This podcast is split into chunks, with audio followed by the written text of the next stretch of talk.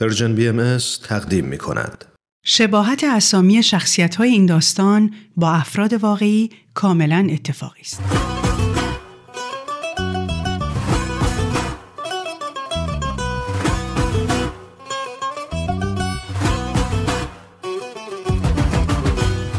پاورقی های من و صحبا قسمت ششم صحبا و اشکان با ظرف خالی سوپ و تشتی که خواهرش برای پاشویه داده بود رفتن بالا. دلم بد جوری گرفته بود.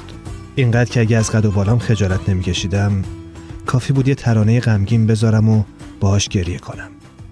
بعد موبایلمو که طبق عادت در رفتن از دست صابخونه قبلیم بازم صداشو قطع کرده بودم برداشتم و دیدم که از خونمون چهار بار با هم تماس گرفتن.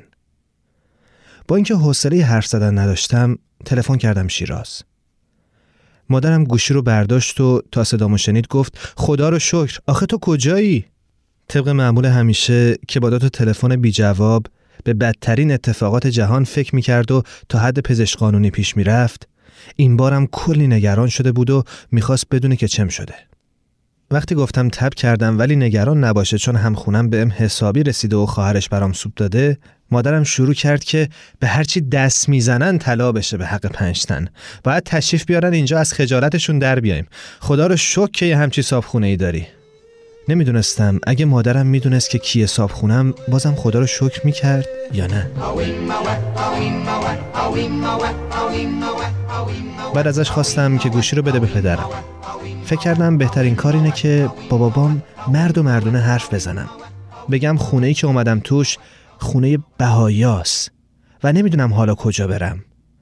با اینکه دلم می‌خواست از بابام کمک نگیرم و نشون بدم که خودم از پس کارام برمیام ولی این بار دیگه همه چی فرق می‌کرد. ولی صدای بابامو که شنیدم فهمیدم که اصلا وقت خوبی برای درد دل و کمک خواستن نیست. پدرم تا گوش رو گرفت سر حال گفت می‌بینم که پشه لگدت کرده. و تا اومدم جواب بدم با هیجان گفت اگه بدونی کی اومده؟ گفتم نمی‌دونم. گفت حدس بزن طبق معمول وقتای سرحالی بابام ویرش گرفته بود که هوش منو جلوی مهمونش آزمایش کنه و به این سادگی هم کوتاه نمی اومد. اسم همه دوستا و فامیلو که بودنشون تو خونمون غیر منتظر بود می‌گفتم و بابا من برای هر کدوم یه شوخی می‌کرد و باز می‌گفت برو دورتر اگه گفتی دیگه رفته بودم سراغ آقای حمدی که بابام به حساب اعتماد توی شرکت مزاربهیش پول گذاشته بود و چند ماهی بود قیبش زده بود. تا خانم دکتر برهانی دکتر تیروید مادرم که ظاهرا دخترش هم دانشگاهی من شده بود و مادرم از وقتی اینو شنیده بود اصرار داشت که هر جور شده باهاشون معاشرت کنه. تا اینکه پدرم خدا رو شکر از هوش من نامید شد و گفت بابا پسر امو اسخرت از لاروشل اومده. گوشی گوشی؟ و بدون اینکه به هم فرصت بده که بگم اسم پسر پسرموی بابام یادم رفت و آخرین باری که اون خانواده رو دیدم چهار سالم بوده و حتی نمی‌دونم این کدوم یکی از اون پنج تا پسر امو اسخره یه صدای ناشنا با تهلهجه خارجی سلام کرد و گفت که خیلی خوشحاله که برگشته ایران و چقدر پدرم شرمندش کرده. بعد پدرم دوباره گوشی رو گرفت و گفت داریوشان همش تعارف می‌کنه. باید برای یه کاری یه هفته بیاد تهران میگه می‌خوام برم هتل. بهش گفتم این های خارجی رو بذاره کنار و یه راست بیاد پیش تو. گفتم بعد تو میری به قول خودش لقوشل و اون جبران می‌کنه. و بعد بابام از پیشنهاد این معامله پایاپای ایران و فرانسهش که هیچ وقت قرار نبود اتفاق بیفته کلی خندید. فقط همینو کم داشتم. به جای اینکه بتونم با بابام درد دل کنم افتادم توی هچل دیگه. و حالا باید از پسر پسرموی بابامم توی همین خونه پذیرایی می‌کردم. به هر زحمتی بود بعد از اینکه با همه اهل فامیل که اومده بودن خونمون یکی یک کلمه حرف زدم تلفن رو قطع کردم. هوا هنوز خاکستری و ابری بود. نه باز می‌شد و نه میبارید. نشستم پشت میز کامپیوتر توی حال و بیانگیزه خیره شدم به صفحه خاموش مانیتور. حوصله هیچ کاری نداشتم. نه حال رفتن توی اینترنت و چت کردن نه بلند شدن و کار کردن روی پروژه دانشگاه که باید تا آخر ماه تحویلش می‌دادم. بعد برای اولین بار توی این مدت توجه هم جلب شد به قاب عکسی که توی طبقه بالای کتابخونه فلزی توی سکنج راهرو بود. یه قاب چوبی کوچیک که تا اون لحظه بهش دقت نکرده بودم. یعنی میدیدمش ولی برام مثل فرهنگ امید و فرهنگ دو جلدی آریانپور و از سباتانیما بود که توی کتابخونه کنار یه عالم سیدی خاک گرفته و کتابای نازکتری که افقی روی هم چیده شده بودن و برای خوندن اسمشون باید برشون میداشتی گم شده بود. عکس توی قاب رنگی بود و مرد توی عکس که فقط نیمتنش رو می‌دیدم و خیلی شبیه صحبا بود عینک زده بود و داشت حرف می‌زد. معلوم بود که عکس بی هوا گرفته شده. می‌دونستم که صحبا برادر نداره. به همین خاطر با خودم فکر کردم حتما پدرشه. همون کسی که مجید می‌گفت دوست اموش بوده و فوت کرده. بلند شدم رفتم جلو از نزدیک عکس نگاه کردم. به خودم گفتم میشه از قیافه بهایی شناختشون؟ بعد یاد عکس خاله بزرگه افتادم. عکس دختری که با موهای بافته میخندید و از قیافش جز نشات دخترونه هیچی نمی‌شد فهمید. همینطور که از عکس این مرد جز تمرکزی که وقت حرف زدن داشته نمی‌شد چیز دیگه ای رو دید. بعد فکر کردم کاشی عکس از خاله بزرگه بعد از بهایی شدنش هم دیده بودم. رفتم توی اتاقم کارت دانشگاهمو در آوردم و به عکس فوری که برای کارت انداخته بودم نگاه کردم. به چشمام که به زور اخم جدیشون کرده بودم و به ذوق قبولی کنکور که با وجود فشاری که به لبام آورده بودم بازم با یه لبخند زده بود بیرون. فکر کردم صاحب این عکس کی می‌تونه باشه؟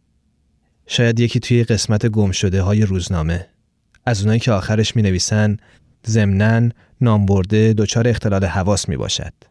شایدم یه آرشیتکت معروف که یه روزی از شیراز اومده دانشکده معماری تهران و حالا داره جایزه بهترین معماری سال و از فلان هیئت جوری می‌گیره.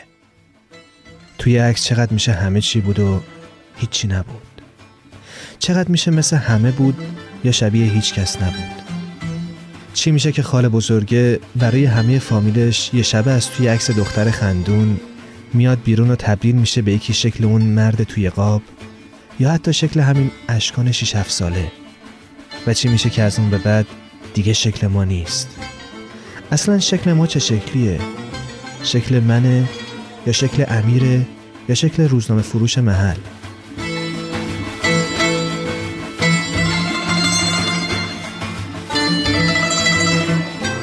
وقتی چشمم دوباره به پنجره افتاد شیشه اتاق حسابی خیس شده بود. معلوم بود که وقتی من توی فکرام داشتم دنبال جواب میگشتم بارون تندی اومده بود. بعد صحبا که نمی‌دونم کی برگشته بود اومد دم اتاقم و از پشت در پرسید که تبم قطع شده یا نه. و گفت که داره توی اتاقش درس می‌خونه و اگه چیزی لازم داشتم حتما صداش کنم.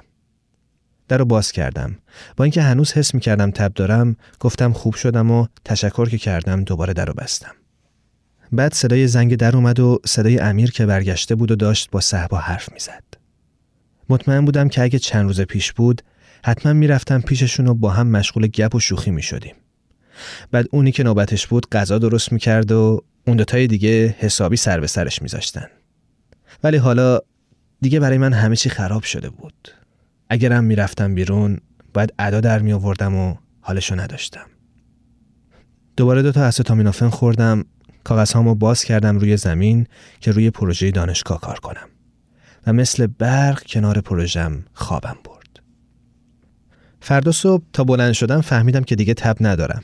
چون نه دلم گرفته بود نه چرایی فلسفی داشتم نه به عکس خودم و پدر صحبا و خاله بزرگه فکر می کردم. مهمتر از همه این که انقدر نگران کلاس هام و غیبت خوردنام شده بودم که لیوان چایی به دست رفته بودم از خونه بیرون که به موقع برسم دانشگاه.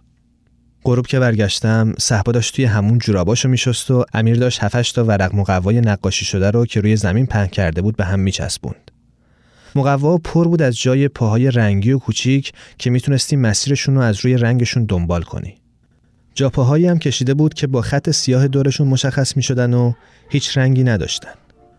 وقتی پرسیدم که این چیه کشیده گفت که برای تولد اشکان یه بازی نقاشی کرده که اونو دوستاش می‌تونن روش را برن و بر مبنای انتخابشون رنگش کنن و نمی‌دونم اگه چی بشه می‌تونن با رنگ دیگه ترکیب بشن و اگه چی نشه تک رنگ میمونن و از این قصه امیر داشت قواعد بازیشو مثل قضیه ریاضی توضیح می‌داد و من تازه یادم افتاده بود که ای داد اشکان دیروز وقتی حالم بد بود به هم گفته بود که امروز تولدشه.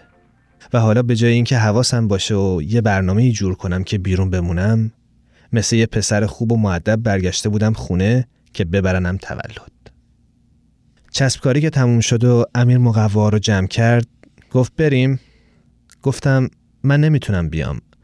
راستش خیلی درس دارم برای فردا. صحبا که داشت جورابای شستش رو روی شوفاژ میذاش گفت بیا شامتو بخور و برگرد.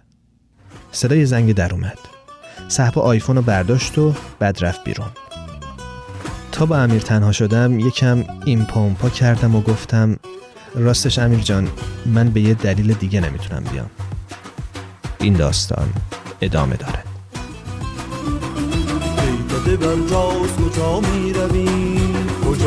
روی تو بر پاس کجا می روی کجا می روی جامی شوری بکن از نو بگا شغل همین جاست کجا می روی شغل همین جاست کجا می روی رو جوان جس جوان دل جوان خیز بدم در تن عالم روان. رو جوان جس جوان دل جوان خیز بدم در تن عالم روان. این برنامه کار مشترکی بود از نویسنده شبنم کارگردان شاهراخ اجرای متن ایمان ضبط صدا بهنام صداگذاری و میکس نهایی شبنم با تشکر از رادیو نسیم و استودیوی رادیو فرکانس 13